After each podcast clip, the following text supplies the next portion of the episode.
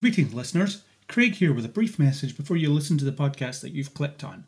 This is being released during the 2023 WGA and SAG AFTRA strikes. Without the labour of the writers and actors currently on strike, the thing you're about to listen to us talk about wouldn't exist. We stand with those on strike and support their desire to be recognised for the wonderful work they do. Now, please enjoy our discussion. Hi, I'm Derek DeVilliers. I am a Vancouver based actor. I have been on Charmed, Turner and Hooch, and Snake Eyes G.I. Joe Origins, the movie. You're listening to the Kneel Before podcast. Do you want to count us down? You count me down. Um, yeah. Four, five, three, two, one, go. Kneel Before Blog presents Kneel Before Pod.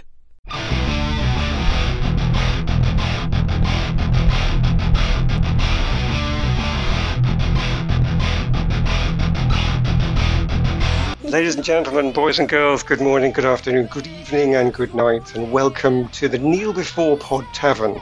Perhaps kneel before grog. I've got to get my obligatory pun in there before somebody else does. As your GM, Aaron, I feel like I should lead, as I know our party of adventurers is going to carry on. But here for your pleasure, I offer you the chance to adventure with us through the grand tale of Dungeons and Dragons Honor Amongst Thieves. For this adventure, I have gathered together a capable party who delights at the challenge of analysing tales for your pleasure. Enter Craig the Artificer. Hello, let it be known that I do traffic in colloquialisms. Good on topic pun. You are then our honourable artificer, a content creator yourself who will argue from experience.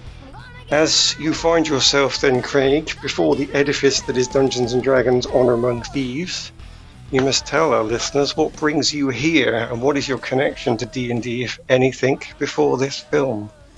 Basically, I had no connection to Dungeons and Dragons before this film, other than knowing about it. It's one of those things that osmosis means that you just kind of know about it, but I had almost no expectations because I didn't know what the thing was really beyond the stuff that I've seen it referred to. I've played the Baldur's Gate game, which you then told me is a Dungeons and Dragons game. That's how little I knew. Nice.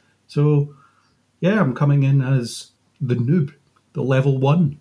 Is that a right? It is well done. Yeah, you're you're right in there. Well met, Craig, the innocent anticipator. Then, but you do not travel alone. You'll be traveling with hubris. Enter hubris. Hello, I am Hubris, the human fighter. I'm a straightforward type. Maybe I've got ulterior motives. You don't know. You might find out. Some way down the, the line on our adventure. Should we say what his real name is in case listeners don't know? No, you, you don't break immersion. That, that's just daft. You can, you can work it out. My connection to, to D&D is I've been playing for a few years, learned from a Dungeons and Dragons for Dummies 4th edition book. Which, which came with kind of ready-made characters, very kind of straightforward um, examples of very basic classes. But yeah, I played a bit of fourth edition and now play fifth edition fairly regularly with a party. I portray a swashbuckling rogue by the name of Darian oh, Darkfrost, nice. who I saw in several instances throughout the D and D movie. I, I, I felt a, a connection, mm. like things I've adventured and experienced were brought to mm. life on the screen. Very good. That'll be a talking point for mm. later. You can tell us all about Darius. But well met, Hubris, an experienced player to keep poor old Craig on the right tracks. And yet we are still not complete as a party because we are also welcoming Hibiscus. Enter Hibiscus. Hibiscus enters the tavern. Tell us about Hibiscus. Well, I can't remember what the categories were that I chose from, but I do know that I'm like a paladin. No, I'm like a. What am I? The barkeep gently wanders over and whistles to you behind a towel so nobody can hear. You Oh, yeah. said you're a ranger paladin. I'm a ranger paladin, and I believe in the power of a good story, and will call out things if I believe they're failing to do that. You also look like you're interested in all things natural, nature, environmental. Yeah, hundred percent. I am, and I'm called Hibiscus, which I think is a cool name and needs to come back. Apparently, that was a real name. I think for the benefit of the audience, though, given you're the only person who's ever LARPed on this podcast, you should tell everybody what you're wearing, your costume. I'm the only person who's ever laughed. LARPed. LARPed. You're in costume. We're a joyless bunch. Um, I am wearing a really wonderful green and blue and sort of brown ochre stripy poncho, which is really lovely and feels like it would be very befitting of a tiefling or some sort of woodland elf. And I know I'm mixing classes and races right there. Am I? I Did just I? think it would go down very well in the High Forest. Yes, it would. And I've got my cat ears on that are like hollow pearlescent because I loved the cat in the movie. and I am wearing my D20 earrings, which are blue and purple and quite magical looking. And I'm wearing jeans and socks that have llamas on them Also befitting a ranger. that are from Christmas time. Well, you've dressed up a, a lot more than any of us ever did for a podcast, so I think it was worth, worthy of mention. You are indeed then a great party who has assembled here. I was going to say under the leadership of Craig, Yes. but actually he seems like the most innocent of the party, so maybe I need a new party leader instead. Do I get to answer how I came Oh, to D&D? I, was, I was so dazzled by your costume, I forgot to bring that in. By all means, yeah. Thanks. Thank you. Yeah. Dazzled by Um, that mental image of the costume. well, I joined Angus or Hubris on his first venture into D and D, where he was our DM, and it was fantastic. Thank you. And we played irregularly. And did we? It was Irregularly, actually yes. yeah. It was so it was so long ago in the deep past. One can scarce remember, but I did have fun, and I was an elf. I was a rogue elf, and it was great. And I just basically tried to steal everyone's money from. There's always one. Or I don't know. yeah. Um. So I had a good time, and then that yeah, I've not actually D and D for a wee while. I did like a sort of one-off D and D recently with some friends, which was really magical, and we are doing some D and D. What is called like one shot, like a sort of one shot. You do like a sort of standalone miniature campaign. And We're doing that again on Saturday with some friends who are sort of venturing into D and D via Stranger Things. So it has become, you know, it was one of those things. Osmosis, widely known. People sort of knew about it. I think obviously we'll talk about it a bit more, but Stranger Things absolutely sort of provided a whole new gateway Yeah. for a lot of people. Gave it a boost, and so Yeah. these people are interested in trying it out with us. Yeah, so we're going to do that on Saturday, and we'll help guide some newbies through that. And I would say I've not played D and D for a wee while, so Hubris does still play. Um, I tend to do things like Call of Cthulhu. I like the sort of one-to-one journeys that you can do in a night, or as the one that's currently going on over a few months because we've not been back to it. But yeah, Well, I'll have to come to you for your experienced role playing angles then. That's perfectly reasonable. mm, yes. So, with our party assembled, I will ask all of you here in front of our assembled listeners if you do indeed dare to enter the realm of honour amongst thieves once again to do battle with the evils that ruin our film's enjoyment and to search for treasured characters and moments that will warm our hearts, I ask you then, gathered party, will you accept this challenge? Let's do I accept. That's For that's, fortune and that's glory. what I wanted to hear. It sort of built up then with, yeah, might as well, all the way up to for fortune and glory. I like that. Uh-huh. I accept. That sounds magical. In which case, I must get you to get your d20s ready because each of our sections this evening, of which there are four, not including the boss fight at the end, Mhm. there will be a small contest. And in this contest, each of our heroes will be rolling a d20 and they will gain a bonus if their class gives them any advantage in the circumstances that come up. In this first contest, you must find the dungeon the prize of which is the honour of going into the dungeon first. For this, I can give the fighter, although only because of his secret powers that he's not revealed yet, a plus two bonus. Because if his secret allows him to sense evil. We'll have to see if he wants to reveal what that is later. And our paladin can not only sense evil, but also mm-hmm. she knows the tracks of the wilderness, so she's going to get a plus four for this. I'm afraid artificers get nothing because they can't find stuff. You need to get inside before you get your bonuses. But I promise you that the total bonuses received throughout the adventure will be equal, so yours will just come later. Really making it appeal to the new guy. Look, you gotta learn, okay? Just watch and learn. Observe some people Yeah. using their powers first before you try yours. okay. I mean, I do even need to roll. Please I'll do. go first, head first into the dungeon. You got to find it.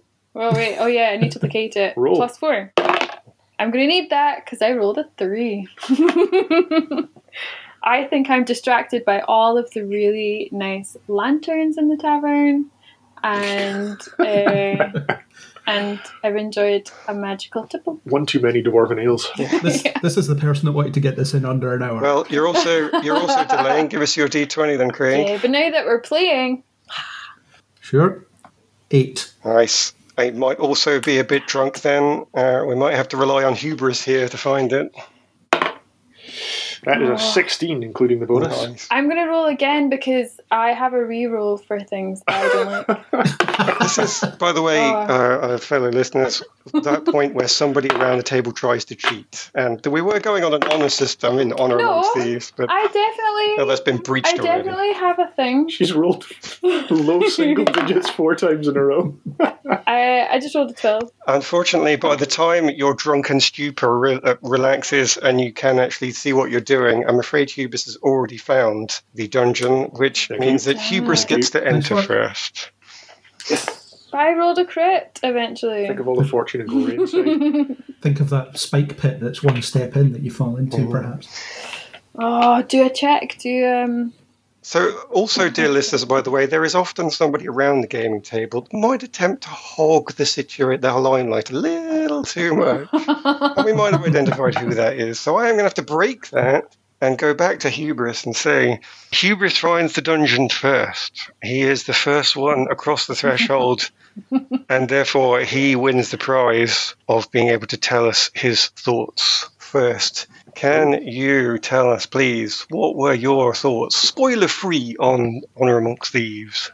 I went in with low expectations. I'd heard a little bit about the movie, and being a regular player, I thought this is going to be accessible to me. I heard that it was you know, it had tons and tons of references. I wondered if it was going to be accessible to to non-players, but I'd also heard that there was quite a lot of comedy in it, and that was giving me sort of a bit of apprehension going in because comedy can be quite hit and miss. And so I was concerned about what that comedy would be like but I was pleasantly surprised that, for the most part, across the board, it jibed with me. It got my sense of humor, or I got its sense of humor. I really enjoyed all of the all the settings and all the references and the kind of the, the, the way that the the story played out a bit like a campaign. I wasn't entirely sure if it was going to be uh, representing players and characters or if it was all going to be in world. But yeah, pleasantly surprised by the by the way it all kind of played out. And had a really good time. I was I we both watched together, uh, Hibiscus and I, and yeah, we we had to go to the pub afterwards to, to have a drink and to discuss because it was because we were both so surprised by how much we'd enjoyed it. And I wonder if that is just because of the lowered expectations going in, but yeah, maybe it was because despite the it's got all of the IP kind of connection, I think it was nice to just be in something a bit different to what we're used to seeing in the cinema recently. I might be coming back to this in years to come when we've had umpteen sequels, and I'm like, I don't want to see any more of the, of this Sword Coast. But yeah, I, I had a really good time. Would you actually watch some of the TV series and so on that they reckon they're going to bring out on, on the back of this? See, that's where you start to lose me. Right. I like a, I like a one shot adventure. I like these one offs.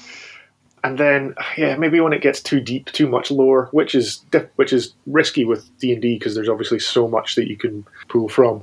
Yeah, I, I I get concerned when you when you have to keep up and when you have to kind of watch so much TV to, to follow along. But you did say you thought it brought the gaming table to life, though. Yeah, and I'd, I'd heard a little bit, not not kind of spoilerific or anything, but I'd heard that you could you could tell when characters who should be good at something had maybe rolled a a fail or you know had had had a low roll or and I think that the way they pulled that off in universe was was tied up with the comedy and was pretty funny. So yeah, I could you, I could see it. I could imagine this playing out as a as a campaign that I might be playing in. Cool. For that and for your excellent dice rolling, I can also tell you that you have received a plus two bonus for the boss fight at the end of this because you have gained insights into the boss's mind. There is actually a villain at the end of this podcast. And if anybody can guess who it is as they go, and I think Craig should be able to guess by now, um, then they'll get a free hit on it anyway. But yes, you have seen by fighting through the wilderness that the boss who built this dungeon placed it boldly on the landscape, crushing all that came before as if it was totally unimportant. I say at the very least, I'll give you a bonus, but we'll move on for now. You said you went to see this with Hibiscus, who may be out of her drunken stupor by now and can tell us what she thought, spoiler free. I really enjoyed it. I have to say, so I've not played D and D for a wee while, but I've been aware of Gus playing and stuff, and I haven't seen the original movie, which maybe we'll talk about as well. Good, don't say it. And although I am tempted, just No. out of curiosity, but Gus has said it's say it. slightly different. I really enjoyed it, and I thought the style of it, I thought so much of it just landed so well, so perfectly actually, that like I want to go and see it again. Like I don't know how I'll feel on another visit. I don't know if I was just really pleasantly surprised because we really weren't sure what to expect, and the trailer sort of had me wonder a few things about it, and I was really happy to see sort of how those scenes played out because I think it would have been quite easy to have ruined this. They could have easily made it a bit too much, Mm. which we can talk about a bit more. Did are any of the talking points that forced you into the pub because you were so excited about them? Can you Mhm. can you give us a hint of what they Mm. are that was so good? Hmm, maybe not so much really without being spoiler, like without the spoilers. No, that's fine. It was, I think, yeah, I think style wise, I just really wanted to talk about the style. I wanted to talk about the humor level and So we just came out feeling quite energized and like we needed a walk home talking about it wouldn't be Mm. wouldn't be enough. We needed Yeah. to have a dwarven ale to go we did, it. and we did, and and that was also really good. But I just was like, it's been a while, I think, since I've had a film where like I've left the cinema and gone, oh, I think we Yeah. need to go and have a drink and talk about this. Because you know, while it's still fresh in your head, and Well, that's high praise enough by itself, to be honest. It, it, I've I might also praise it so much. I, Yeah. I saw it three times in the end, but oh, you. Oh, cool. potentially like you, I'm not sure if that's because I was so disappointed with everything else that was playing at the time, Mm. and I'm I'm lost with some of the other franchises, or whether I thought it was good or not. Like I say, maybe I will watch TV series when they come up, but. Yeah, as somebody who's not necessarily into geek humor, I still found it fun and enjoyable. So, strange Yeah. one. Um, did it hit four for four? We can come to Craig the Artificer. How about yourself? Yeah, I really enjoyed it.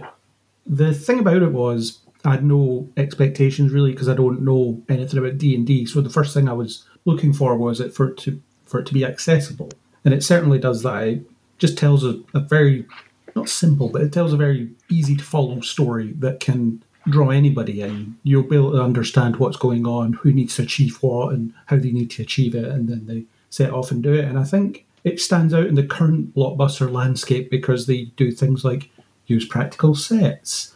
There's some practical effects work in there. There's storytelling that has clearly been thought through. There's all these things that we should be taking for granted in blockbuster filmmaking that have kind of fallen by the wayside. So something comes along and does a lot of those things. It's like you said, it really stands out because it's because it's different. It's doing something that other things aren't. So maybe in a better blockbuster landscape, it wouldn't stand out as much. But things are the way they are, so it does. And yeah, it was, and it was really good fun. I really enjoyed myself. Yeah. As Screen Junkies said, when you actually see somebody writing competent stories now because of the dearth there elsewhere, it's like looking on the face of God. You must find that quote. It is a good one. That's amazing. But we are now safely inside the dungeon, I think, with enough energy and want to talk about some of the real details. So I think we should slam the door shut, which is our spoiler alert.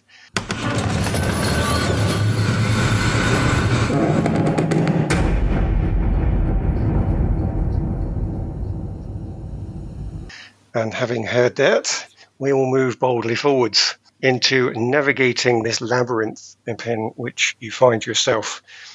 Your next contest then is to find your way through the maze of possible discussions, the prize of which is to choose our first talking point. I'm afraid I must ask you to bring out your items, your weapons, and your swords to help you get through this with another d20 roll. This one is a straight plus two for everybody, as the artificer knows Mm. well how to construct a labyrinth. The fighters are excellent at bashing through doors, and let's face it, a ranger is never lost. Can you tell me your d20 rolls, please? Let's roll. Ooh. It's a dirty 20. Oh, and that's a dirty 15. I got go on. one. Excellent. Woohoo! I think, unfortunately, then Hubris is really leading the way with his expertise as he receives a further plus two mm-hmm. bonus for really getting the measure of this dungeon. Can you tell us here, gathered, how does Hubris find his way through a labyrinth? Brute force, basically bashing every possible wall, looking for hidden hidden doors or uh, or switches to, to open up new pathways. Very nice. And in doing so, you manage to see through the boss's misdirections that stop people thinking about the problems with building dungeons and how stories and dungeons are constructed. You have discovered that they like to use shiny baubles to get people not to look behind the curtain, but that doesn't stop you. You smash through the curtain, behind which Ooh. I ask you, what is our first talking point? What is the most important thing in terms of the use of D&D in film here? Could be about how D&D came alive for you. It could be your suspension of disbelief. Can you tell us what you find behind that first curtain?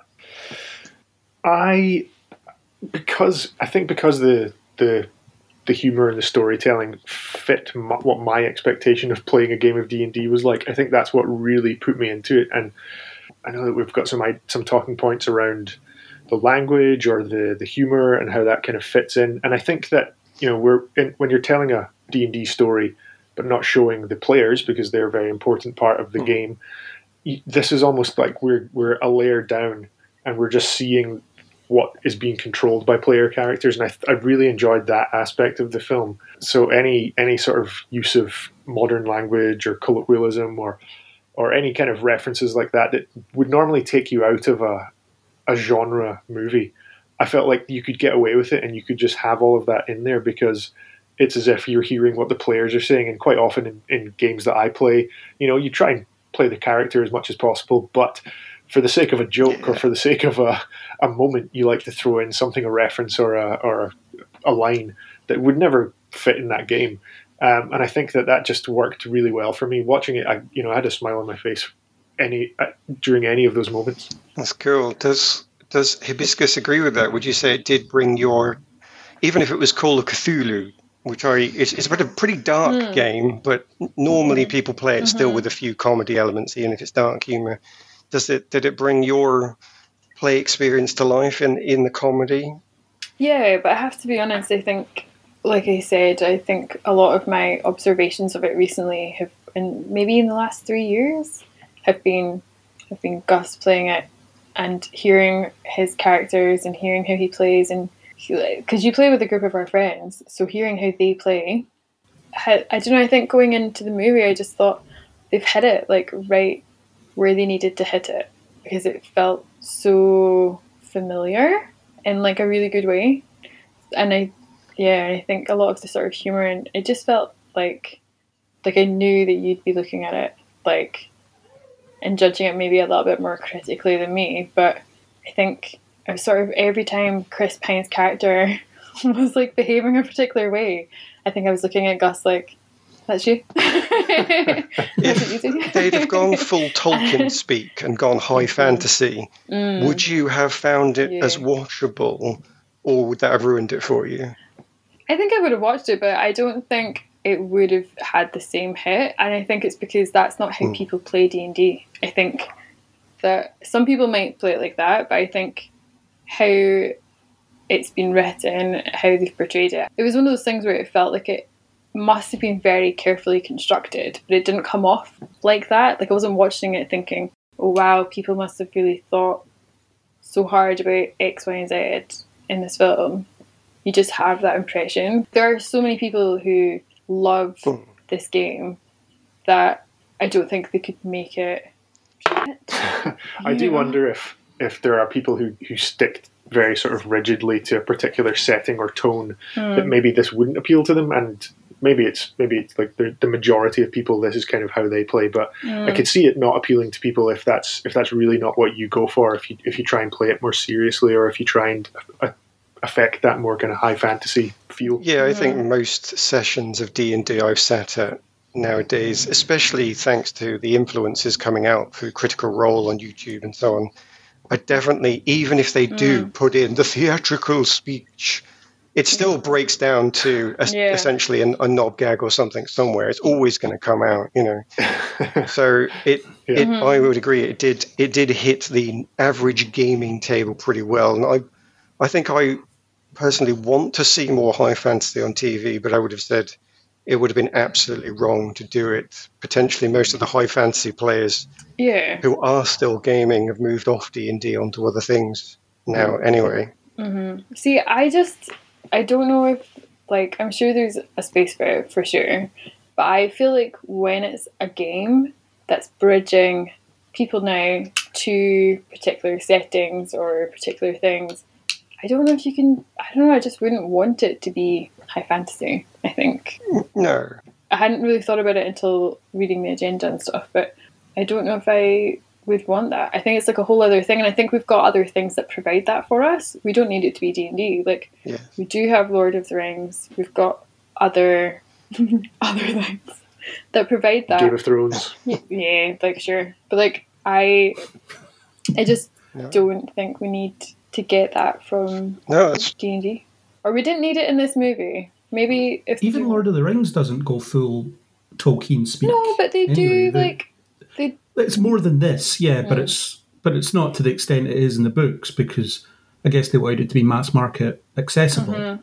So the so they talk at a level that you can understand rather than the the type of language that he would use in the books. So I think there's possibly a a, desire to make these things marketable to Mm. whoever wants to watch them, and th- that means diluting that speech at best and Mm-hmm. You know and completely removing it at worst slash even better. I mean, they. whatever way you want to look at it. I mean, they do talk Elfish though. Like they have, yeah, they have that. There's a lot of things. I don't know. I think if that's what you want, I don't know. There's potentially three layers to this language. There's LA speech, Tolkien speech, and then there's one in the middle, which is an a 50 or, or a 70 year old British speech that isn't quite period, but doesn't have any slang in it. It's mm. still a proper English. Yeah, that's your middle ground. and that's the Lord of the Rings movies, isn't it? Really, that middle ground. Yeah, mm. Well, let's take this to Craig a bit more then. So, as somebody who didn't play, you are not going to feel like it enacted the group of gaming that you're used to. But did you find that this LA speech comedy allowed you to enjoy the heartfelt story that was in the background? They were trying to pluck at your heartstrings. Is that possible? Was that possible for you, given the comedy and the LA speech they were bringing in? yeah. I found it was an easy inroad. Actually, I remember when we talked about the trailers over various news podcasts. I mentioned at least once that the fantasy setting with the modern speech could be a bit distracting, but I didn't find that at all. I found it it, it sucked me in pretty well. So yeah, I didn't have an issue with that at all. And in terms of just Easter eggs and things, it's rare for me to be on the other hmm. side of that, looking in where I, where I have no idea what I'm looking for in terms of Easter eggs. So for me, I was looking at it being distracting or not. So any of the references that people were, hmm. you know, having a little chuckle at near me when they were watching it that I didn't get, I didn't find them. They were getting in the way of what I was watching because sometimes you watch something and it's just so loaded with Easter eggs. Looking at you, Star Trek Picard season three, that you, it takes away from what you're watching. They're purposely pointing at this thing and saying, "Look at this! Remember this? This is important. Look at it. You remember this." But I don't think feel like this film does it. It sort of puts it as the texture of its world, and you either recognize it or you don't. And if you don't recognize it, it What doesn't some of the act as a barrier to entry. references to spells and abilities that are in there, such as the rather strange Speak with Dead spell, in which you can only ask a certain number of questions, Did did that bother you, or did when they made a joke of it, was that enough to cover it over? Yeah, it didn't bother me because they explained everything that needed to be explained in terms of how it works, and they did the classic way of at least one character doesn't know what this does, so someone needs to explain it to them. Hmm. It, instead of a bunch of people that all know this information tell each other this information. I always hate that, but if you build in at least one character who says, "What's that? I've never encountered this before," then they say, "Oh, it's this thing. You know, you can do this." Uh, they, that particular spell had me wondering actually. Could you, in theory, keep someone alive indefinitely as long as you never ask them five questions? There must be some weirdo that has their ex-wife or whatever locked in a basement, just not asking them questions. Right, you're in you're encountering very dangerous territory here at the moment because if there's even one rules lawyer in the audience, they could give you a 15-page description of what's going on, of why it could and couldn't happen. I can potentially take a shortcut on that right now to say that most spells usually have a a, a a time that they are active for. I've not looked this up, and I have no intention of doing that for this particular podcast. But mm-hmm. D and D doesn't have a mm-hmm. hard magic system, and I'm, I might even ask that as a question to the to the group. In fact, seeing as it's come up, there's hard magic and soft magic, whereby you hard magic you need to know the rules, and it has to remain consistent, or or it suddenly doesn't make sense anymore. It's almost like science. And then there's soft magic. This magic was potentially created millennia ago. Nobody really understands it. Yes, it's technically using something massively powerful just to keep some undead guy um, talking, but we can't access that part of it. And it somehow seems weirdly inconsistent, but it's consistent because it's a bit odd. And for some people, that weird magic really rubs them up the wrong way. They need the rules. So I do wonder did anybody look at this fantasy magic and think, hang on, how can that be more powerful than that when that's really obviously accessing the powers of space and time? Or, or was it? Is it? You know, are you so into gaming? no, I, I might as well come to hubris first, I guess, because he's the he's got the experience. I I enjoy the sort of homebrew aspect of, of when we campaign, and I of course there have to be rules, and, and there's you know sometimes we have to stop and kind of mm. check right what's the what the distance of this spell or what does the what's the area of effect and that sort of thing, and that's fine because you, that you need that to be able to kind of operate as part of the game. But I also I enjoy the aspect of our games when if something makes narrative sense or if it if it can be explained somehow, then we'll go with it, and we're not you know sticklers for rules in that way. And, and I I like I like it to be more free flowing and to allow a, a sort of combined player driven narrative that we can all kind of enjoy together. So that so that sort of thing doesn't bother me at all.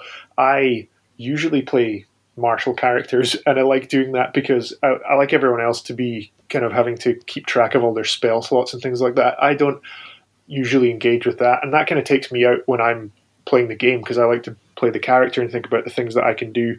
I know that a lot of players that I play with enjoy the the far more sort of fantastical things that they're that these magic users can do. And I think it's quite funny to play someone who's a non magic user hmm. surrounded by people who've got all these fantastic skills. Some people might think that that's kind of unimaginative to be mm-hmm. kind of quite a boring character in a fantastic world, but I, th- I find that I find that easier to identify with because I am a I'm not a magic user despite my best efforts in the real world. So yeah, that's that's kind of my take on it. Is that I I personally because I don't play magic characters often, I don't have a problem with any of that, and I enjoy the sort of the thrust of the story, being able to kind of c- carry the magic. None of those spells and so on were designed to solve the plot in any way as well. They, it was all character decisions that moved things forward, and those were sort of a backdrop to it. So the fact is, the rules don't necessarily matter as much. Yeah, and I think that's something that a, a good GM potentially, as well as a good film writer, is going to be able to capitalize on. The, is the plot standing up front enough? So arguably, they did something good here that um, a good game would have too. Maybe it doesn't. It, it doesn't seem bad because they just did it well, which is another selling point for the film. I've got a different question though for the other two. I don't know what order I want to ask it in there, but I'm going to steal something from another part of the dungeon and bring it forwards here. Speaking of things D&D is known for, as well as its strong rule set, it's also known for being a combat-centered game. Which kind of needs to, me- which means that this needs to be a combat-centered film. I guess I might come to Craig first, and I'll ask Hibiscus as well. But Craig first, did it bother you that this was a combat-centered film, or did you not find it so? Was that hidden well enough? No, not really. I, I wouldn't say it was necessarily combat based. There was a lot of set pieces in it, but there was very few one on one fight type scenarios. There was a lot of people running around doing different things. Even the arena which it built up to wasn't really a scrap. It was a series of things they had to overcome. So yeah, the, I guess how depends on how you define combat, I suppose. But no, I think it all fit naturally into itself. Might just pass that one straight over to Hibiscus as well. Actually, did did Hibiscus? Did you notice that any of the action was getting in the way of that heartfelt plot that was in the background, or did it blend well enough? No, I thought it was really good. I'm I'm kind of glad at the balance that they had because I think that one, uh, yeah, like leaning more towards one or the other. Do you know, it might have just detracted a little bit from the other things. I don't know. I feel like again, I rarely say this on podcasts when it comes to, I think, talking about films that we've seen because I feel like I always remember certain elements, and then when we get into it, I'm like, oh, actually, maybe I didn't enjoy it as much as I remember. But I think they hit it really well. I, again, that I think it was enough. They didn't overplay it. It sort of there were a few things which kind of frustrated me a little bit, but that's just because I'm talking about specifically when the daughter is with Hugh Grant's character, and she's got that key, like she's got that stone, makes her invisible, and she could have hung around to hear Hugh Grant talk to her dad um, instead of just leaving everything that he said, which I thought that she might have done. But instead, she just goes to her room. And I'm like, what are you doing? You could have just creeped and heard a little bit more, and then heard about how like your dad's getting absolutely played, and that was frustrating. But that's like that was just me having that moment of thinking that she could have done that, but. I'm going to take that down here, and I'm going to ask the other two about that in the in the next section, actually, because we will want to talk about the heroes, but it didn't. That didn't. That was definitely a plot thing. Then that wasn't a problem with D and D that forced it Yeah. to be that way. No, Yeah. which is fine. I think I will finish this labyrinth then with the final wall being kicked down by hubris to reveal a question for Craig, who is the one person that doesn't play. Did this in any way inspire you to get more involved with D and D, even playing? No, not really. I'm happy keeping my distance watching the film and possible TV series. Maybe it'd be fun to do a podcast campaign at some point. I don't know. But I haven't decided to go out and buy a starter set or whatever you can buy. It's just, it's a film I really enjoyed, and that's basically my connection to it. I'm going to say that I don't necessarily think that's a bad thing either, because if they'd have put too much product placement in it, as you're thinking that the owners of D&D might want, given their recent comments on the monetization of D&D, then it might have ruined it, actually. If it had been too much about trying to get us to play the game, I think it would have ruined the film. So I understand the benefits of selling D&D, but I'm actually really glad that it didn't do that and it didn't inspire you. For sounds a bit strange to say it that way, but nonetheless, it, I think yeah, I think it would have ruined the film if they'd have pushed too heavily into it. It is quite rare for me to come out with something and want to know everything about it, to be fair. So that's a separate thing. It's, it's possibly a me thing rather than a the film thing, you know, general audience thing. Could be people do like their lore, but I'm not sure anybody here has a real connection to the Forgotten Realms to really pick that apart. So maybe we'll leave that for a future dungeon adventure and move on here because you have successfully navigated the dungeon, which means you get to do what all good adventurers want to do loot the dungeon. And therefore, we are talking about who is going to be the best at finding the treasure, potentially elbowing their mates out of the way to get first pick of the treasure. Depends how nice you are. So I'm going to need another d20 roll here, where the artificer gets a plus two because he's got magic to help him locate treasure, and the unknown factor that is Hubris's extra part of his soul he's not mentioned yet is going to give him plus four to this. Might be something about dark desires going on there, but if he doesn't want to reveal it yet, then we're just going to have to allude to him being he might have a dark part to him. Did Hubris send you a message with all these No, things he just he just didn't declare his multi-classing at the start, so I think he wants to keep part of his um, backstory private. That's all. But maybe the Interesting. paladin might want to beat it out of him later. Uh, unfortunately, though, I am going to Hmm. rule that the paladin gets plus zero to this because paladins let others go first. They're nice. Good thing I'm a paladin ranger. Yeah, well, you've had your big bonus. I'm afraid it's somebody else's big bonus time. So yeah, plus two to Craig, plus four to Hubris. Tell me, Hubris, what did you get? I only rolled a 12. He rolled a 12. That will bring him up to a 16, though. Did Hibiscus beat that? No, I got. What did I get? 13? Oh, not too far off. In that case, we'll have to ask Craig, can you stop Hubris, who seems rather aptly named now, from taking all of the glory? I got a 17. Whoa!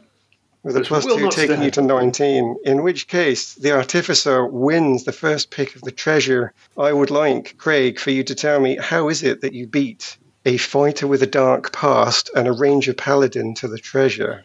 Basically, what I would do is I would just go around and open everything, hoping that there's something to loot. My RPG video gaming tactics. I think you rolled so high because we bestowed upon you the gift of benevolence. I don't know what that means.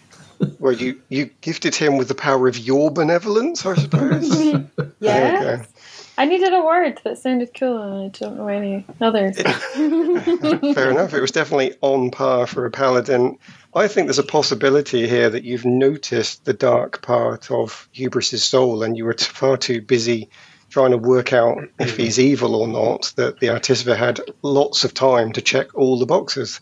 Yep, all the boxes, all the parts, all the anything that there is.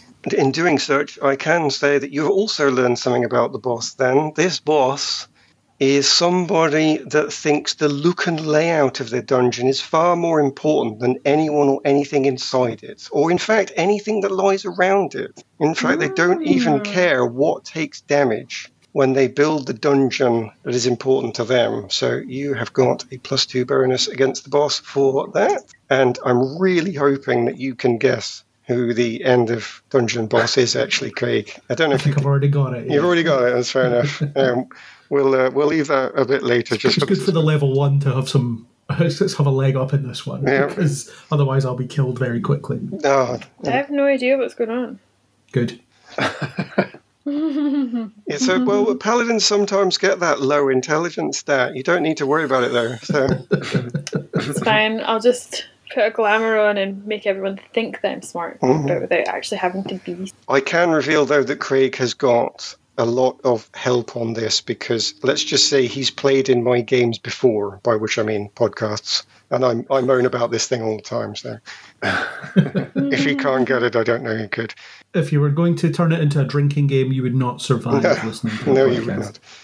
Yeah, that does mean though that you have got the first pick of the treasure. Now, the treasures of Honor Amongst Thieves are the heroes. So I would like you to pick a hero to discuss, please, Craig. Which is your which is your favourite hero, or which is the one you just most want to talk about? I'm going to go with Doric. I really liked Doric. Uh, maybe the shape shifting. I always enjoy a bit of shape shifting. So that's a yeah, it's a character I really liked. I liked how she already had a bit of a an agenda going in. She knew what she stood for and sort of went along with the party because they suited her interests at that point. They needed her for something. She thought she could use them for something. So a bit of a perfect pairing. It's a it's a classic reason for people to help people in these types of stories. So yeah, I thought she was really good. I liked her sarcastic attitude throughout, constantly um, jibing at Simon for his uselessness when it came to magic. Aww. Yeah, I thought was, she was a really good character. Do you find her having a good character arc? That she she got the development that worked for you, pleasing to watch? Yeah, well, she started off thinking that she wasn't into humans, and then she ended it by saying, "Yeah, some of them are all right." So that is an arc of sorts. But I think it's more she had an objective, and the arc was secondary to her objective, Right. and she achieved her objective. Give me a standout moment then that was the best thing for you. The one arc where she turned into different creatures in order to escape. That was really cool. Hmm. Ending on a deer, which was hilarious because it was a nice callback to something they said earlier. So we, we can talk about later on things like the special effects and and certainly the callbacks or the structure. Was was she used though well in that? Do you think that was just a bonus that was added on, or did you find that she was a bit of a plot device in that sense? No, I found it was fitting. They deployed her where they needed to deploy her, and I liked how they brought in different uses for her. For example, in the arena where she had the magic suppressant cuff thing that got removed, and then they got her out of the. She was the one that got everybody out of the acid jelly. I don't know what else to call it. That stuff. So I think yeah, she had her uses. It was obviously the the world was built around her having her uses in those specific points, but but at no point did I think, oh, there's no way she could have done that, or she couldn't do that earlier. I felt like it was pretty consistent. Just in case we want to call ourselves the technically accurate podcast, I will say gelatinous cube, but then I'll move on. don't have to lose any more time to that. Fair enough. I will now ask, I think, Hibiscus to pick for me a mm-hmm. character mm-hmm. that she loved or hated, I suppose, but wants to talk about. I'm going to pick Simon, Cool. the uh, sorcerer who's finding his way with his magic. I don't know, uh, was he my favourite? I don't know. I just, I really enjoyed him on screen and his character. I thought he was really funny. He also had a lot of growth, and I thought that he had a sort of level of naivety or, I don't know, almost like innocence to him, even though he was kind of a thief. And I really, I don't know if we're talking more about what happens in the film, but the sort of scene where he sort of, what's it called? It's not acclimatizing, bonding with the Attuning. helmet. Attuning. When he's attuning with the helmet, I just thought played out so well, and I just really enjoyed. I think every scene he was in, and I and I don't know if I feel sort of like I don't know if I've seen him in anything else other than the Quarry that we've just finished playing, um, which is like a like a video game, and he's one of the leads in that. And I don't know if it's just because I feel like that was quite a familiar face from this computer game than seeing him in D and D, but it was really yeah, I really enjoyed his character. Did it bother you that they kept name dropping Elminster, which might have faded into the background and it was just a name? But was it a thing for you, or, or yeah, did it just fade away? Well, who's Elminster? Is that like his his um, granddad or something, or like a He's a descendant of the most famous wizard in Oh, yeah. all of the Forgotten Realms, and they put that mm-hmm. name in a few hmm. times for the people that know it to go, Yeah. oh yeah, oh yeah, oh Elminster, yeah, oh I know that, I know that. And I wondered, Yeah. did it go in too many times that you thought, why do they keep using this dude's name? Who is it? Or or did it just fade away? Mm-hmm. No, I didn't think that, and I don't think it faded away either. I think that because I've just sort of read again to sort of see what the descriptions were for each person. I don't think they used it too many times. It's something that I'm not familiar with, so I needed to hear that name a couple of times. I think, and uh, and they do explain. You know, he has in the course of attuning, he sort of engages with his descendant, and we get that impression that this person left a huge, humongous legacy. I think, like any other film, when you are developing a backstory for any character, if you have that sort of personality or character present, then it gets explained maybe in a very similar way. I don't think they did anything new with it. I don't think they did anything bad with it. They just they made it known. And for me as an outsider, I guess to that level, Speaking of not doing things new, then it is my role as GM here to challenge the player. Mm-hmm. So I'm not saying I agree with this, but just to bring mm-hmm. out devil's advocate, maybe. Mm-hmm. His plot arc, his development was a very tried and tested. Mm-hmm. You just don't believe in yourself, and a lot of people have said in the past Yeah. that they have become tired of that storyline, specifically because it's used so much in fantasy Yeah. and science fiction, if not elsewhere. Did it bother you? Was it well used despite that? Oh, I thought it was great. Personally, I really, I don't know. It makes me think of sort of our classics. I'm just going to go straight up with like The Wizard of Oz, like that sort of knowing who you are, trusting in yourself. Like it's a mm. classic for a reason. It's something that I think people can get behind. It's something that people can identify with. And we're talking about a sorcerer attuning to a magical helmet, being kicked out and thrown about by a very powerful magical descendant but somehow, still relatable. Like you can still sort of have the moment of yeah, you've just got to believe in yourself. And I think it's one of those things that they used really well in the movie where you can't help yourself but root for them. You can't help but want them to succeed, and you're scared that they're not going to do that. And that's one of the things I think when we left the movie, I was just kind of like, they did it, you know? It's coming from a successful family and feeling like a loser Mm. because you're not as successful as your family, isn't it? That's what it. That's essentially Mm. what it boils down to. I think you can get away with it in this setting because, again, it kind of boils down to the, the fact that it's like a game people are playing, and people like, uh, at least in my experience, playing. You know, you try and come up with a backstory for your character, and and you fall back on quite familiar tropes, and people like playing through these roles. And then you kind of find, okay, I'm going to develop this and take it somewhere else. But I think at, at the very beginning, you, you kind of set your character up and think, right, they're going to be this, or they're going to have this kind of uh, motivation and then it kind of develops from there. And I think that that's why you can get away with it in this particular film. I wonder about you know if you were to do many more sequels and you couldn't kind of keep falling back on on very straightforward character backstories. But for this, I think it works. I think that you can have characters who are quite basic, and maybe it's maybe it's a bit of a cheat to be able to write this this way. But mm. I think that is that's at least how, how I explain it away. Yeah, but it's enjoyable though, and I also think like we talked about if they were to make another movie. I didn't know about the TV show, but if they were to make another movie, what would we want from it? So we talked about that a little bit, and it was that whole thing of they either go on another quest, another adventure, they make sure that Hugh Grant isn't involved because he's had his time as the bad guy, or they go in with like a whole new set of characters, you know, and then they they just wipe the plate with that, and they just like which mm. like my character's hidden agenda would not allow because I want to see I want to get the most out of these stars that people are now invested in. So oh so you know we're establishing a franchise here. no, no. Though, though, Aaron, you talked about how people say they're sick of these believing yourself type plots, but how often have we talked about films or TV shows where characters don't have anywhere to go? They arrive fully formed and they're already Absolutely. amazing at everything. So mm. it may be basic, but at least they gave them something. They gave them a starting point mm. and an end point. We don't see that very often. And that loops back to our, well, this is just competent character driven storytelling. Mm. That's what you expect, but it's not what we're getting elsewhere, but we get it here. So therefore it seems way better by comparison.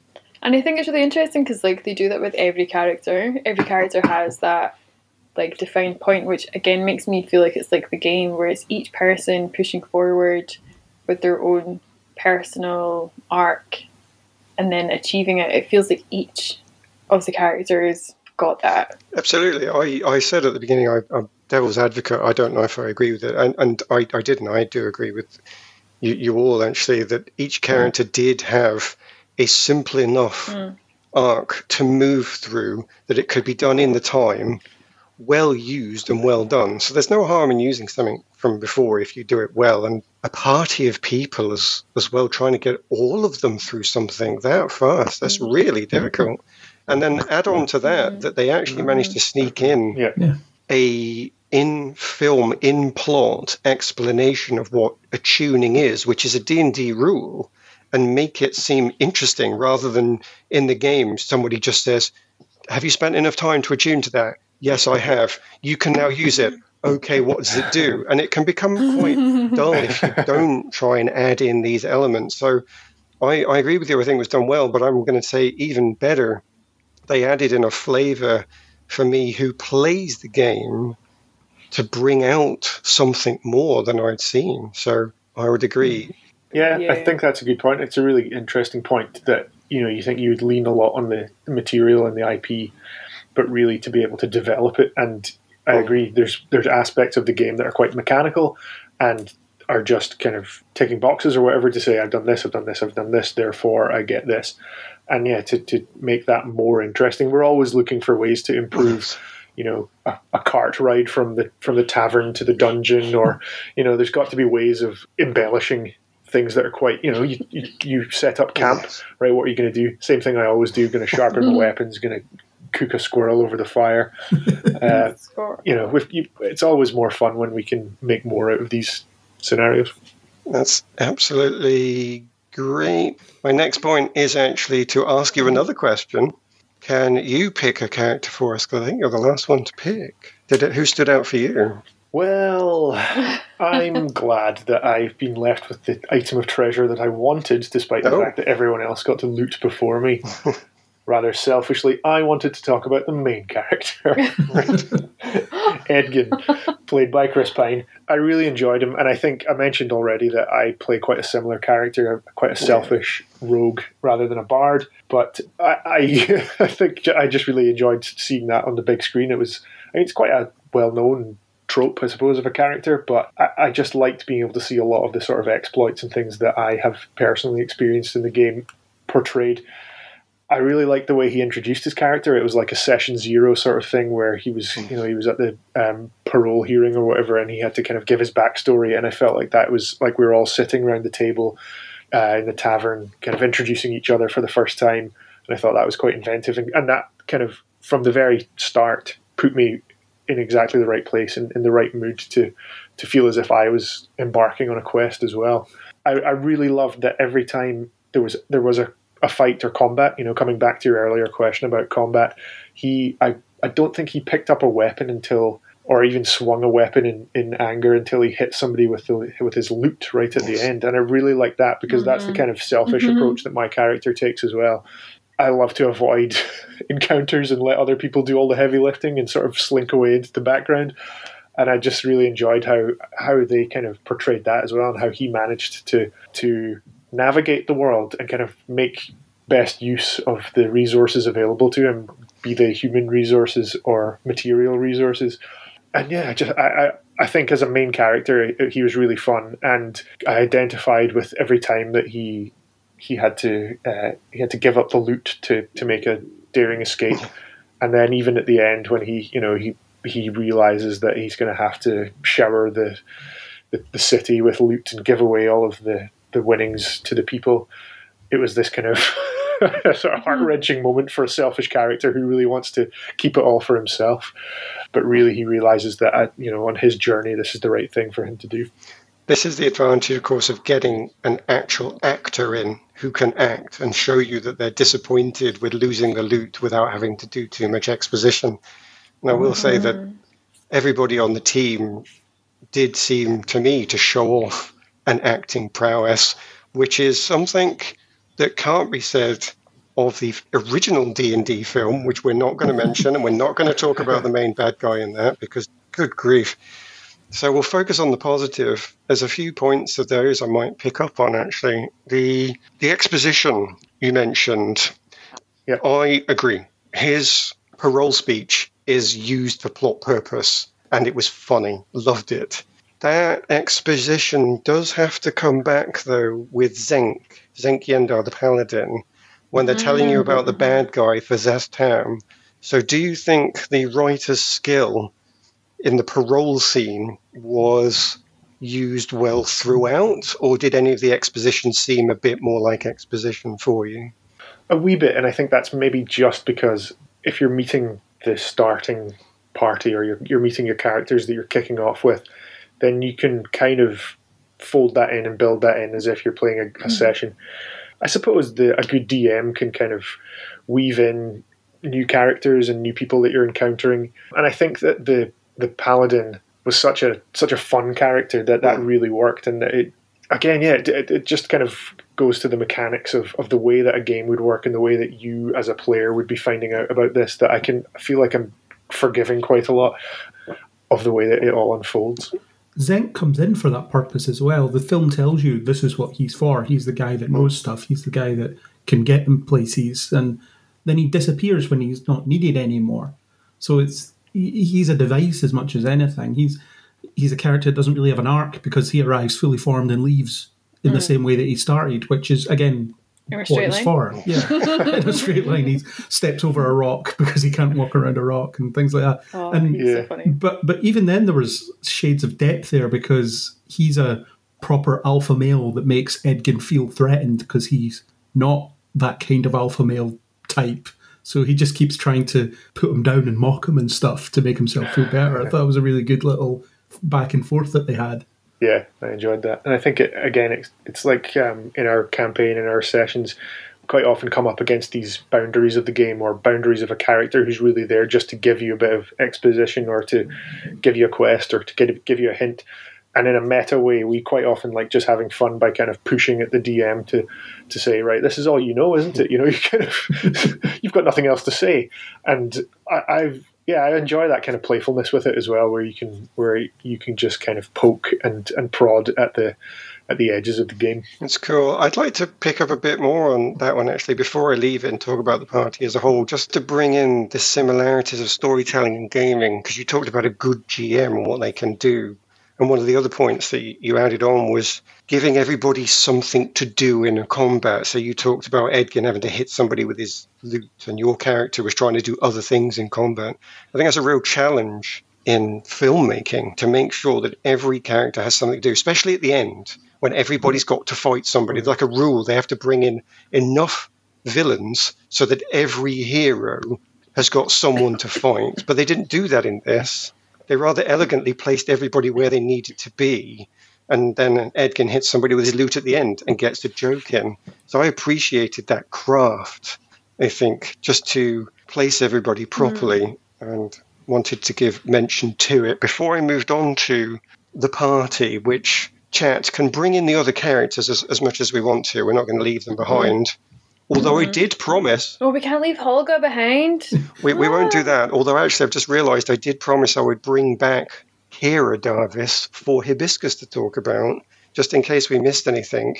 You said there was a point where you thought potentially she might have behaved out of character by not using her thief skills and invisibility amulet and I wondered, should she have mm. distrusted good Uncle? I can't even remember the character's name now. Actually, um, help me out. What's the name of the uncle? Oh, the bad Forge Fitzwilliam. there we go. The, the bad, bad guy. Should, should yeah. she have distrusted Uncle mm. Forge enough to need to spy on him? Then, did you think she was breaking character at that point?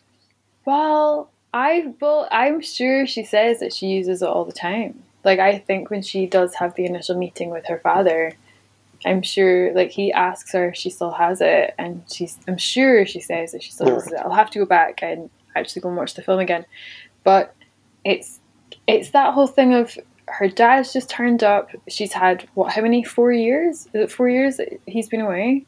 I mean, she's a young, she's a child. Like her mind has been molded by who's been with her and the only person who's been present. So it's understandable. It's like you know, child abuse.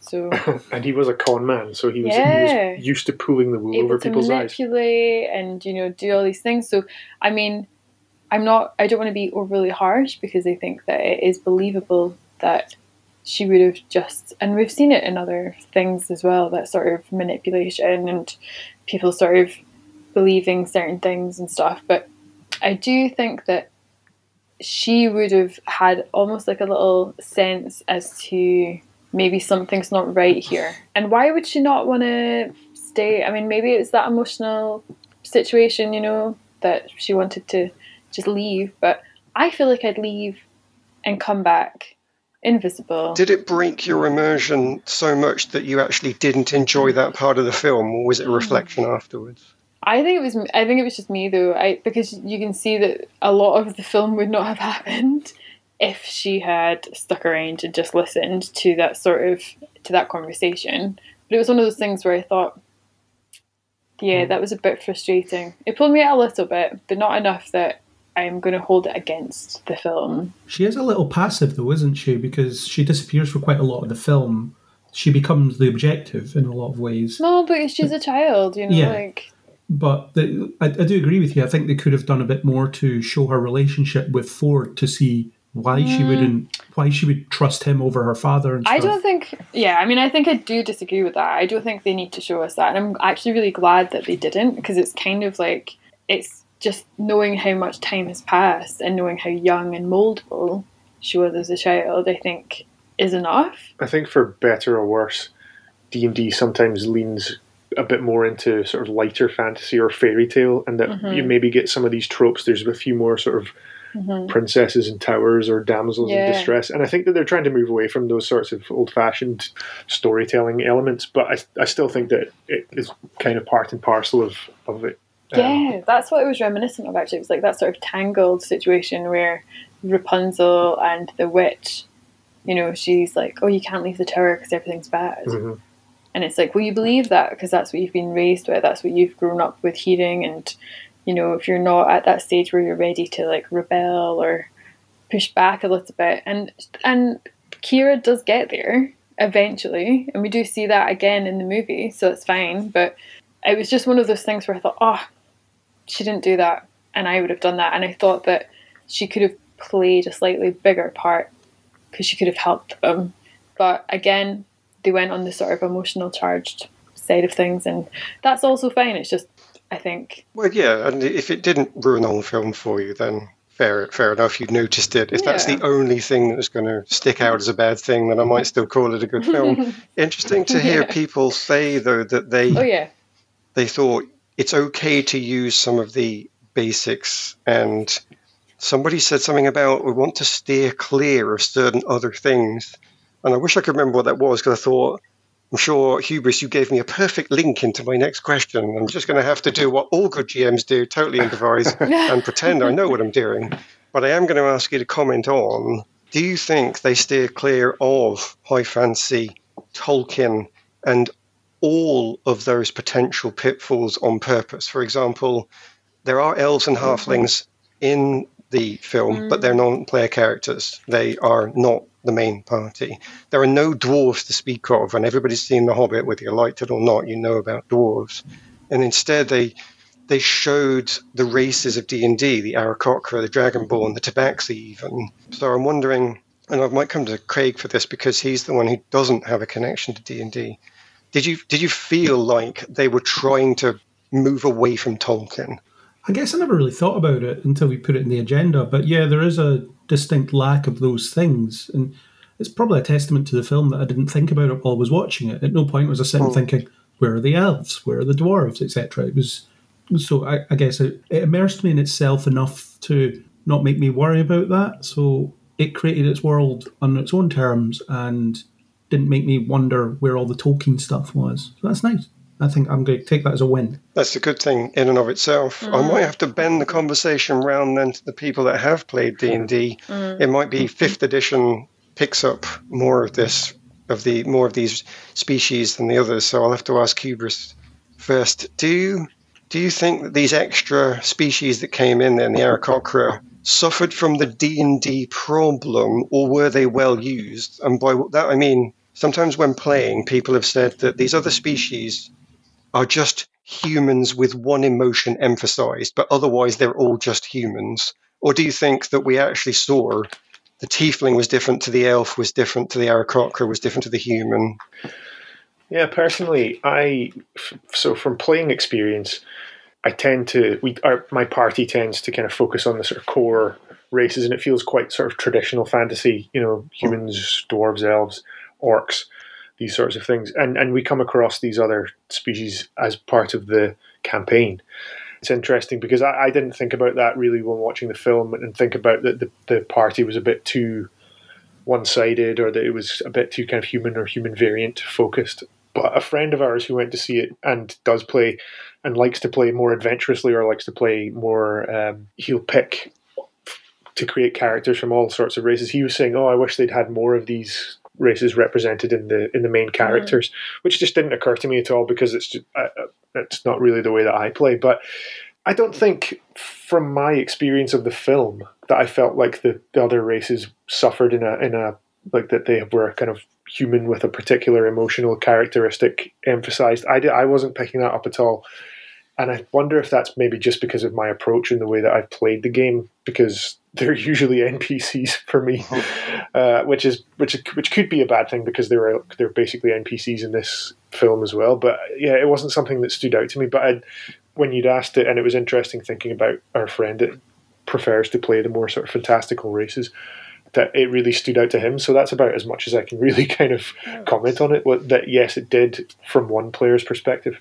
I suppose then that's fine. If it didn't come up as a problem, then it's a good thing. The only thing that potentially they could have done was more world building. So I could go to Hibiscus and say, were you okay with them using physical puppets and it was they couldn't really do lots with them because they'd gone to the, to using the physical props? Or would you have liked to have seen a much more diverse world with more Aarakocras and, and dragons and so forth? Mm.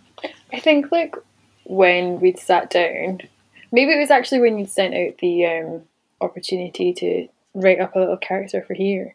I was well like, why are there no elves? And it was only then I think that I was like, wait a minute, like they there weren't any that I was aware of in the movie. Hmm. And and I think we did have a chat with our friend who I think you were talking about that was sort of wanting to see more in the movie.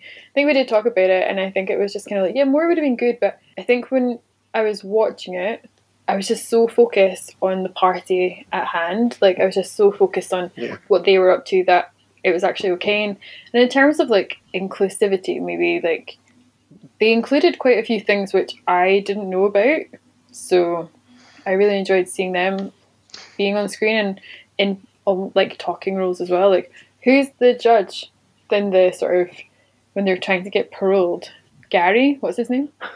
Gordon. Jonathan. Is that Jonathan. yeah, the, the Aarakocra, yeah. I, Yeah. I, and what I liked with that is because you know when they are when Chris Pine is wanting to speak to Jonathan and appeal to him on like an empathic on his story, he's waiting on Jonathan arriving, and then I think what I really enjoyed with that is that when Jonathan did arrive, he wasn't anything that I was expecting, and it was that whole that it was that whole thing of like, oh my gosh, like they've got me on that, but also it's really nice to see that it's like I don't know that they're including these other characters that aren't human. I don't know. It was like You really like the tabaxi as well, the cat. yes, oh the cat, oh the cat getting her cat back was incredible. There's a secret hidden writer's joke in getting a cat out of a fish that I'm afraid I don't know well enough to comment Oh. on here, but it's something to look up on the internet. So it's not just cute, it's in there for some clever reason. No, I don't want it to be there for Okay. some reason. I just need it to be She for. wanted to be cute. I just needed it to be that there are other characters in this world that aren't human, and we had a cat getting her kitten back from the fish, and that was enough for me. We had the owl bear, Yes, classic D&D reference, yeah. Mhm. yeah, and it was just I don't know. I feel like they did include all of that, but I think if they were going to start including, like, they could have had maybe a more diverse party in terms of what they were. But then, what is he? He's like a what was Chris Pine? A Harper. That's a- not human, is it? That's a faction. He's a, that's a faction he's part of. Oh, okay. Political. Well, I wonder if it was just a, a, a way of making it more relatable, having human or human-ish characters as Hmm. the as the main characters. because maybe Guardians of the Galaxy. I think the fact that the cast is diverse helps it a bit as well. You know, it's not just a party Yeah. of white people. It's funny you bring up diversity then, because that's that's sneakily where I was evilly headed, and for two reasons. One, because the creators of D and D have had a lot of trouble with what we can refer to as race issues, and and hence the move to the word species is is on purpose. But I think I would have said they handled that reasonably well in the film. They put the the physical puppets in where they could, and you, you couldn't have a taba- tabaxi main character without going into the computer special effects and graphics, and I, hmm. I would have hated that. So to give us a tiefling and, and a half elf and so on allowed you to have characters that didn't need a lot of special effects. So hmm. as Craig says, they got diversity in, and I didn't need species diversity myself in order to get some sort of benefit in, in that way. But there's another diversity issue, or rather culture war issue that came up at one point. I do want to bring up for the can I say pleasure? Probably not, but I'm going to do it anyway, which is that the writers said actively during the creation of the male characters, they wanted to emasculate them. They wanted the female characters to stand out more on the front lines of battle, and that they didn't believe that was possible without emasculating the male characters. In fact, they said that they they prefer to emasculate their male characters because it challenges them to be more heroic. And this caused, as you hmm. can imagine, the internet to explode in left versus right and men versus women, and, and everybody just went for each other. So I'm going to try and be a bit more specific on my questions and just let it open to the floor. I'd like to ask you specifically, and I don't know who to ask, I might have to just let it be a fight. Do, do you think the female characters needed that support to stand out in this film, or would they have stood out if everybody had been a capable fighter? So, how did they emasculate the male characters? Yeah, I think the writers used the wrong word there because I wouldn't describe what happens to the male characters in this film as being emasculating. Well, how would it, like yeah? So, Aaron, do you have like a sort of thing of how they've been emasculated? So yeah, look, I'll, I'll bring it in. It it is the Sure. GM's job to to detail it. So I can't, I won't speak for them, but I I think I saw that they were saying they didn't want either of the male characters to be capable in a fight. That they had to be protected by their female counterparts. So you've got Doric and Holga can fight, but for the most part, Simon physically can't, and Edgin he can a little bit because he does, and I was very pleased to see this, defend himself against the stone dragon. Mm-hmm. But generally speaking, he couldn't find any of the, the, the main combat bad guys. So the, the male characters needed physically protected Okay. by the way they'd written it. Do you think that was in any way a problem? Did the female characters need that? They had to protect mm. the men in order to stand out, or would they have been able to stand out anyway if Yeah. they didn't have to protect their male counterparts? I do think I have a problem with the word emasculate because I think that it's more about determined strength or something. I don't really know. Hmm. I feel like they did like the characters like so Holga and Doric were gonna stand out no matter what. Mhm. I think Holga, her character is incredible, and I thought Michelle Rodriguez was incredible. And ah, I don't know, it's quite interesting. I think given who her ex partner was in it, you know, he's like, uh, what, what is he? Is he a halfling? Tiny Bradley Cooper. Yeah, he's a halfling, but more importantly, he's a homemaker. He is in a very traditional, conservative female role of I am the emotional part of the relationship. I'm the one that makes the meals, and I sat up and weep at night because you were doing dangerous physical things. So that was a specific role reversal. Yeah. That was the only one that I thought was kind of overt. I wouldn't have thought that, that Mm. Simon or Edgin were emasculated as such. I think that that the her ex partner being like that was kind of like flipping it, you know, on its head, and it it mm-hmm. was like an opposites attract sort of thing, where she was the heroic one and he mm-hmm. was happy to be at, at home and just wanted her to come home. Mm. And I don't think that. I I mean, I think that that was played up for comedy, maybe, but I don't think that the the sort of adventurers were. I liked that. You know, I've already said I like that Edgin was kind of selfish and cowardly, and that he's sh- shy away from a fight because I play a character like that. I liked that Simon was unsure of himself, but kind of came came round in the end.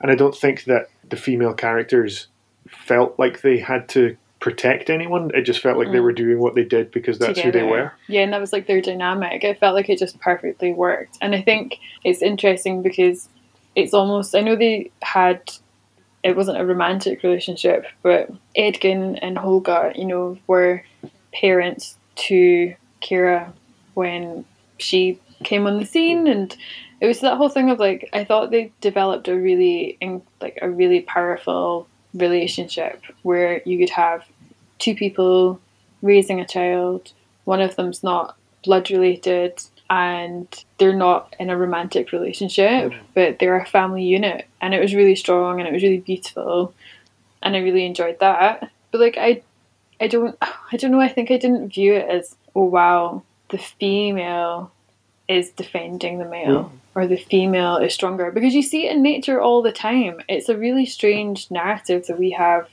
as humans that that people have like determined traits or we imagine them to be like homemakers or all of mm. this. But you see it in the natural world all the time. It's something that isn't it shouldn't be used for comedy which was the one thing that i wasn't really sure of. The movie actually was understanding i think bradley cooper's character and that sort of thing it felt like that was maybe a bit too much because i didn't know if they were doing it for comedy or just to I think it paid off they? when at the end you saw that she had a type.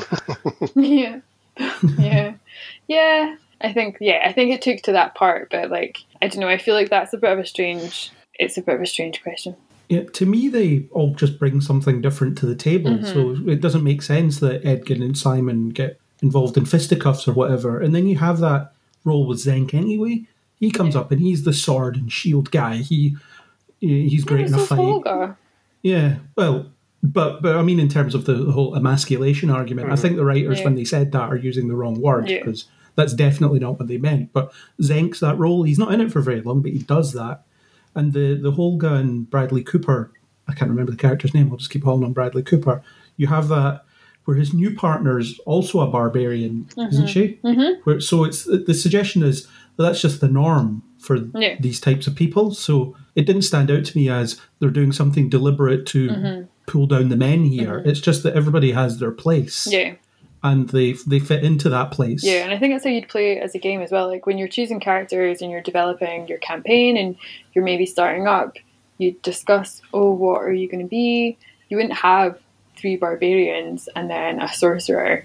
You would have like you would have people who could offer and bring different things. And I think when you go down that sort of stereotypical character route of what each brings to the party to be dynamic enough to cover as many bases as possible, then they do that. And I Yeah, I think the characters were just being who they were, and yeah. I'm sure we've seen in other films where female characters are kind of given a bit more of a hero shot, or a you know, Mm-hmm. There's a, a very specific scene or shot where where they get to do their thing and get kind of highlighted for for that instead of having it just woven throughout and. And I think it's more skillful to do it that way. Like I say with some of the arguments before, I'm throwing this out as devil's advocate, and I've got one more question on this before I move on to our final part of the dungeon. But uh, I will just say that I actually thought that this was one of the best instances of modern rebalancing of, of gender roles that I've seen, because so much of what we see is all about making sure that th- it's corrected by swinging things to uh, an equivalent extreme, an opposite extreme. Whereas in this case, I think they actually did do a balance, which was nice. But the emasculation comment, then, I will just do one more thing, as say, before I move on, which is they explained it by saying they wanted to make everybody a bit crap. What? Who was a bit crap? Well, th- this is this is the question then to, to answer this. They, they they thought they said when they created the party that they didn't want any character to just be a bland hero with nowhere to go. Their solution to this was to make each person in the party a bit crap. So Edgin knows that he has done wrong by his wife in some way, and his plans don't always work. And each character as you go along, Simon, as you've already mentioned, is thought to be a bit crap as a sorcerer, but eventually is proved not to be. So before I move on, as I say, to the last part of the dungeon, do you feel that they did that? Was everybody equally a bit crap and then prove themselves at the end? Why didn't the writers just say we solved that by giving every character a character arc like they used to do in films like this? Because we discussed that earlier. They did that. Everybody had a place to begin and a place to end up, and there was a progression there. Yes, we solved the problem of uh, of not having any of them be brilliant without being challenged by make having them giving them something to achieve. We employed basic character driven storytelling. Why not just say that? It's it's a bit of a strange thing to say. Maybe they're just not very good at interviews. I think no, I think I can understand where they're coming from on that point because I always think this about D and D as well, where you can you can create a character, you can kind of give them as many skills and powers and abilities as you like, and you, you as you level up, you see your skills increasing, and you think I'm, I'm becoming more powerful, I'm getting more more skills, more more abilities, and yet because it relies on the roll of a dice, you can still fail miserably and despite being someone who's super confident and competent, you can still get into situations where everything goes completely wrong. And that's happened to me many times. and I think relating to that in the film was it was really funny. And I think that that- that's maybe where I think that they're coming from is that you, you could be you can think you're this well-rounded character, you think you, you're a hero, but you can always roll a one mm-hmm. at some point. Yeah, you're just as good as your last roll. Well, that sounds like a reasonable way to end that off. Then we thought that it was actually really well done, but the writers aren't necessarily good at selling themselves. But there you go. Yeah. I mean, I get what they're saying, you know. We'll move on to the last part of our dungeon then. This is this is the last part oh. before the big boss fight, in which Craig will hopefully name the big boss. But yeah, before we get to that, you still have to disarm the boss's final line of defense or evade them, which is the traps in any dungeon. So I need one last d20 roll, people. The artificer gets plus four on this because mechanisms are your bread and butter. I'm afraid the fighter is going to have to brute force this way through these, so you'll get plus zero. But paladins have the protection of the party oh. tank, so our paladin gets plus two. What did our paladin get? 14 with that plus 2. Well, that's not bad there, actually. 14. How about our fighter? Oh, 17. 17. His dark past sneaks up again and gives him a bit of magic to sneak him through. How about arti- uh, our artificer, artificer, though? 15. 15. I'm afraid then Blast. the glory is definitely going to Hubris, who has, has actually managed to succeed in three of the four contests. So here, here we go. What can you say? It's like any other game we play on this podcast. Guys sometimes don't like people. What can you say? Um, how does our fighter, with his hidden powers, perhaps solve the problem of traps in the dungeon? Well, I'm going to I'm going to confuse my party mates who might think that I would brute force my way through this, but Mm. I'm going to I'm going to concentrate and I'm going to try to use perhaps a magical ability to detect these traps Oh. and and it, it might not appear to the the rest of the party that I'm doing anything other than kind of squatting and concentrating. but I, I can assure you that I'm I'm uh, drawing on some hidden powers to detect these traps and to, to highlight them to myself. And in doing so, you learn a little bit more. The last clue of who the boss fight actually is against is that their threats, their weapon, are their ability to just not care about anything but their own goals. They attempt to spread laziness and self flattery out into the world to try and make everybody think as they do, which gives you your final plus two bonus for the fight. However, your dark magic then lets you pick out these traps, and you get the choice of which trap to defeat. Would you like to defeat the villains of Honor Amongst Thieves, the plot and the ending, or the direction and special effects? Which takes your fancy? Mm.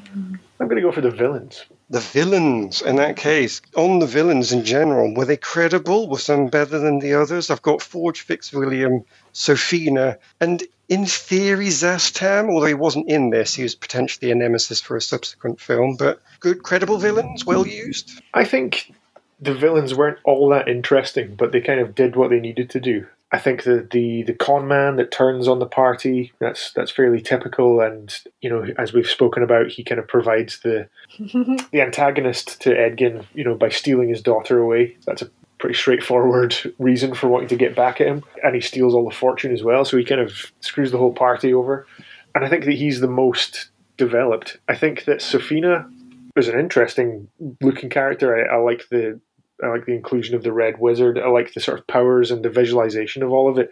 But I don't really think that she had much to to do beyond being this kind of uber evil presence and provide someone for them to beat up at the end. I, I will say that though I did like the the end fight with her that they didn't pull the rule of storytelling that everybody has to fight their own bad guy. It's almost like everybody has to receive a mirror to fight against. Hmm. And in some of these old films, it was so obvious. Yeah. Whereas in this case, they all fought Sophina, or rather, they did actually manage to make it a bit more interesting with some of her spells. She created the.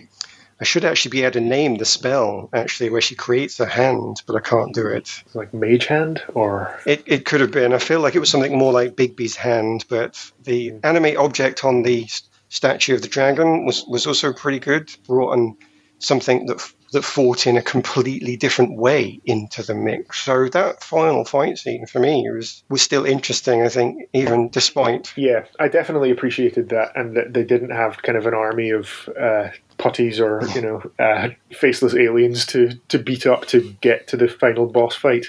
Uh, yeah, I, I really liked the way that that all played out. Mm-hmm. Yeah, and it wasn't too long either. And Forge gets defeated not in a combat. He gets mm. defeated by, well, I mean, arguably his own greed and the, the fact that the friends learn about him and, and give him what for. So potentially nice again that he wasn't just cut to Forge, how he gets defeated, cut back to Sophina. Yeah. So maybe it's what you say. They, they were used as they were needed. Mm-hmm. And maybe like the main characters, they were simple as they needed to be. I don't think they had as much depth as the main characters, which is often a problem with films that have villains where they largely forget about the villains until they need to punch something at the end. And they do crop up throughout, but you, you don't really know anything about Sophina other than she's an evil wizard. And Forge, he's greedy and smarmy. I think Hugh, um, Hugh Grant was doing quite a lot of heavy lifting there to add stuff that the script didn't have. Was that a problem? Did you need the script to have more? No, no. Um, it's just, it's, I suppose it's what I've come to expect in films like this, where it's okay. The villain's going to be a bit rubbish, but we'll just deal with it. But as as long as I'm enjoying the ride and as long as I'm enjoying the main characters, it's not such a huge problem. It's just something I notice. Well, maybe they were overshadowed by the ending, the plot a bit. So I'm going to come to Hibiscus to ask you Did you like the ending about who Kira's mother really was? And how it was built up throughout the the whole film, or was it? I felt like they wanted me to cry, but I just couldn't. I may have welled up a tiny little amount. Oh, that's nice. because it does pull on the heartstrings. I think it's that thing of recognizing and understanding what family can be and what family means. So I think I could see it from a long ways away how it was going to play out. I knew that it was going to be used on one of the party to to bring them back and I wasn't sure it was going to be Holga but I thought it was really beautifully done actually and I think that sort of little flashback it could have gotten to a point where it was really annoying but they did it where they didn't linger enough in there you know that it became hmm. sort of a bit too mushy. It was just like enough of a little echo back. And I think you know they had moments where they could have brought back Kira's birth mother, but it was that whole thing of, well, it's been a long time and you're going to disrupt her from whatever life she's in now. Yeah. You know, thinking about that. And I thought that's quite a nice way to sort of think about it and to hold on to what you have right beside you. I don't know, I thought it was really beautifully done.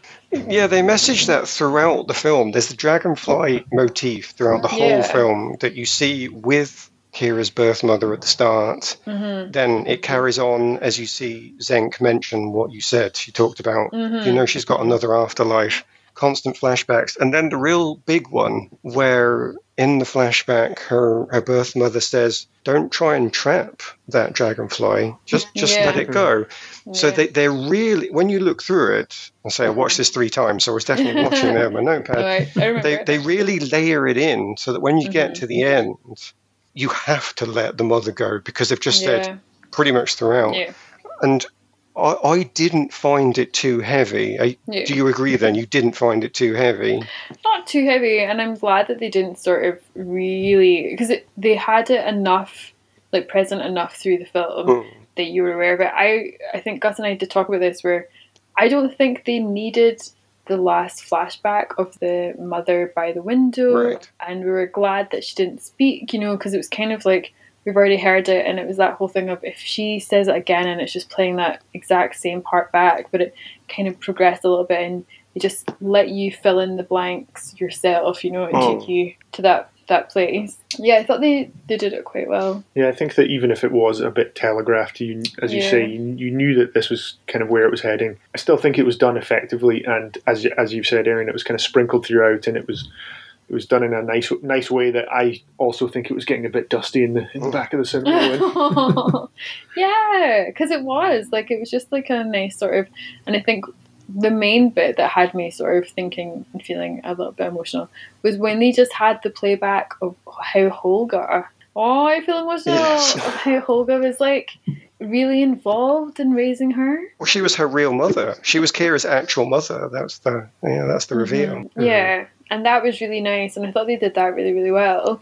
Um, and it was just kind of like, and that is where Chris Pine's character fully concludes. It's that sort of thing of not being selfish, and recognizing that he needs to give his daughter what she's asked and and maybe it's a little bit selfish because you know they are really close friends you know like they are hmm. family to one another as well so i think it was a beautiful ending That's good. I'm glad you agree there because this film did something different from most of the Marvel and Star Trek that I've been watching lately doesn't do anymore. Hmm. They they do remember to put the jokes in. I cannot deny that I see mm-hmm. jokes in a lot of the other franchises, but I don't see meaning and purpose behind the storytelling. Mm. And it was so pleasing to me. This is why I saw it three times, I think, because I was starved of this mm. meaning.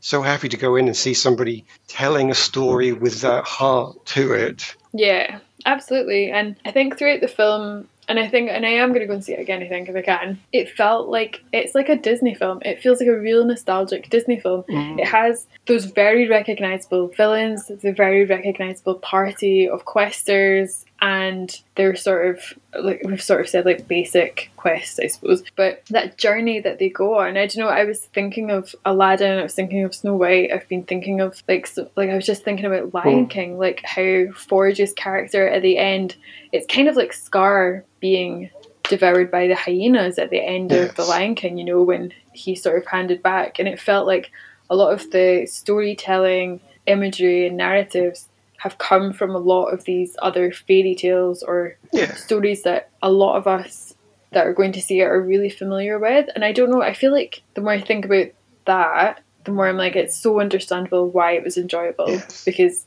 it has key parts of other films that we've all enjoyed, but they've presented it in a way that's just really well done. Yeah, the shortcuts aren't offensive. They are just using a language mm. that we know, which is, as you say, most welcome. Yeah.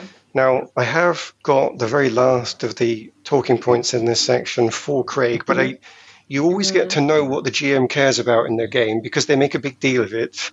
And so I'm specifically making a big deal of this in a way that I've not done before. I needed to ask all three people about the ending. So, Craig, I do need to ask you about the ending as well. You need to comment on it for me.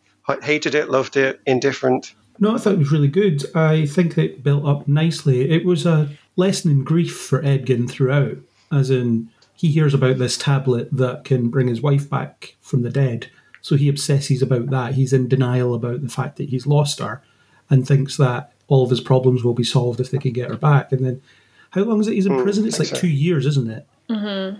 So that's a long time. And his daughter was a baby when the mother died. So it's pretty clear from early on that the daughter had no, will have no or limited memory of her mother. So you get to this point where throughout the film, different people keep telling him that this quest isn't what you think it is. Xenk tells him about your wife's in another afterlife, don't rob her of that, etc., etc. And then it gets to the point where he has to make the choice when Holga dies and comes to the realization of, as has been said, she is the daughter's real mother and needs to be brought back for that reason. And they establish early on that they became like brother and sister. So for him, it's him getting oh. his sister back as well. And it's a much more recent loss. So it's not that so much time has passed that then you have to readjust because you can imagine what that dynamic would have been had the mother been brought back. The daughter Yes. might be thinking, I don't know this person, what is going on here? Then yeah, so I think it's a yeah, I think it's a really meaningful, really heartwarming ending. Well, I'm really pleased to hear that go down with uh, complete agreement. But I did advertise that I have one final trap, and I'm afraid we've already discussed quite a lot of this trap, so I'll, I'll have to leave it open to you, Craig, to, to add some stuff in if you want, which is the the direction, the style of the film, the special effects, the humor. We've we've covered quite a lot of that already. Is there anything about that part of the film that you think we've missed that we should bring in? One of my notes is about visual storytelling, about how it uses the environment to tell you uh, more about what's going on here. For example, you've got the, I don't know what the political term is, they use it in the film Pudgy Dragon. and you wonder, why is this dragon so pudgy? And then you see all the skeletons surrounding where the dragons mm-hmm. hold up, and you think, okay, he ate all these people. That's why the, the cause and effect type thing of it. And there was a few examples of that where just little bits of the environment were telling you about the world. There was the ostrich cows or whatever. I don't know what they're called, but Act speaks. yeah, I don't think the film even tells you what they're called, but No, it doesn't don't. have to. It's just through context, you know what they're for because we know what animals are used for on a farm, and that's clearly a farm, and so on. So I think the, the effort that went into the production design and the visual effects are incredible as well. The combination of practical and CGI, it looks really good. Everything's so well designed. It's really well shot. It isn't sepia toned so that you don't see anything. Great. It's just you know it's colourful and vibrant and well designed. It's it shouldn't be refreshing, but it is. So you're telling me that they were capable of doing storytelling without exposition and having somebody do something and then immediately explain it directly afterwards as if we're mm-hmm, idiots. Mm-hmm. Madness. Who'd have thought that was mm-hmm. possible? It's almost like you can trust audiences because cinematic storytelling or cinematic language has been a thing that's existed for decades that we now just understand. Well, it's it's a, a good little point then to get on to my final boss fight as you talk about the great evils of failure to use storytelling and so on, because you have successfully navigated through my dungeon.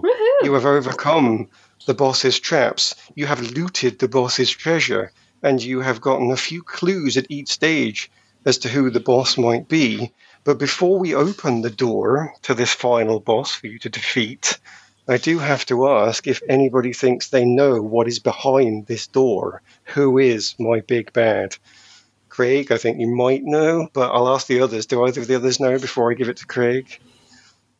I have no idea. That's fine, Craig. I'm pretty sure Craig knows. It's fine. I just didn't want to steal your thunder.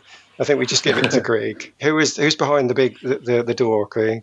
It is, of course, the plot force. Oh, it's so evil and horrid and awful. Of course, it's the the great evil that sits in this in this dungeon of just disgusting, cheaty shortcuts. Fortunately, I don't believe you had to fight this thing during Honor Amongst Thieves, but I'm afraid you do have to fight it now. It is the most dastard, the most heinous, the most destructing of all storytelling villains, and I'm going to ask each of you to inflict a blow upon it. However, Craig, because you knew what was coming, as you wade into the room, you get an automatic success. Can you tell me, please, what damage do you do to the evil plot force that brings it low in some way? I point out how character arcs work and how you have to earn developments of your characters rather than them just arriving with them already built in. A verbal bruising, it cries out under the weight of your argument. Its magic's collapsing around it. It's unable to, to refute that at all. Unfortunately, I'm afraid the other two are going to have to roll their d20s, though, for this. Hubris, you get plus six to your roll, plus your existing plus four for your skills. So you're at a d20 plus 10. I need you oh, to get Jeez. 12 or more in order to inflict a blow. So, in fact, could you just not roll a one? That'd be great. Okay, here we go. oh, oh, we rolled the same. I rolled a A three. three. I mean, it's not the most convincing of blows, perhaps, but the point is it lands. So, can you tell me what do you do to bring the plot force low? Um, I would like to hit the plot force with a tripping blow with my sword. Sometimes the best solution is just to get to it and do what needs to be done. A straightforward slice that cleaves away any form of ability that this thing has left. It's still standing, but I'm afraid we need hibiscus to finish it off. So you don't have your bonuses because I'm afraid everybody else took them, but you get your plus four. No. And if your friend Craig the Artificer would like to help you, he could lend you his bonus that he didn't use. Oh, what? Um, yeah, because I rolled a three. Take it, yes. I'll take all of it because we're a party. Take it, he says. So you get plus six for Craig and plus two, um, sorry, plus four for yourself and plus six for Craig. So you're also on plus 10. What's your total? Yes, I'm on a 13. That's teamwork. Again, not the most convincing of blows, but it's enough. It gets through. Please, would you tell the audience how do you finish off the plot force once and for all? I dodge and duck and roll under a table and wait for it to all blow over. Fair enough. And that does work. The plot force is defeated and lies at the floor under your feet. You have won, party. You are successful. You are the very party that everybody wishes would come and solve their problems. You have won the chance here Mm-hmm. To give your epilogue, I am going to have to come to the person that first of all took their blow on the plot force, Craig the Artificer. You are no longer a mere innocent first level character. You have developed.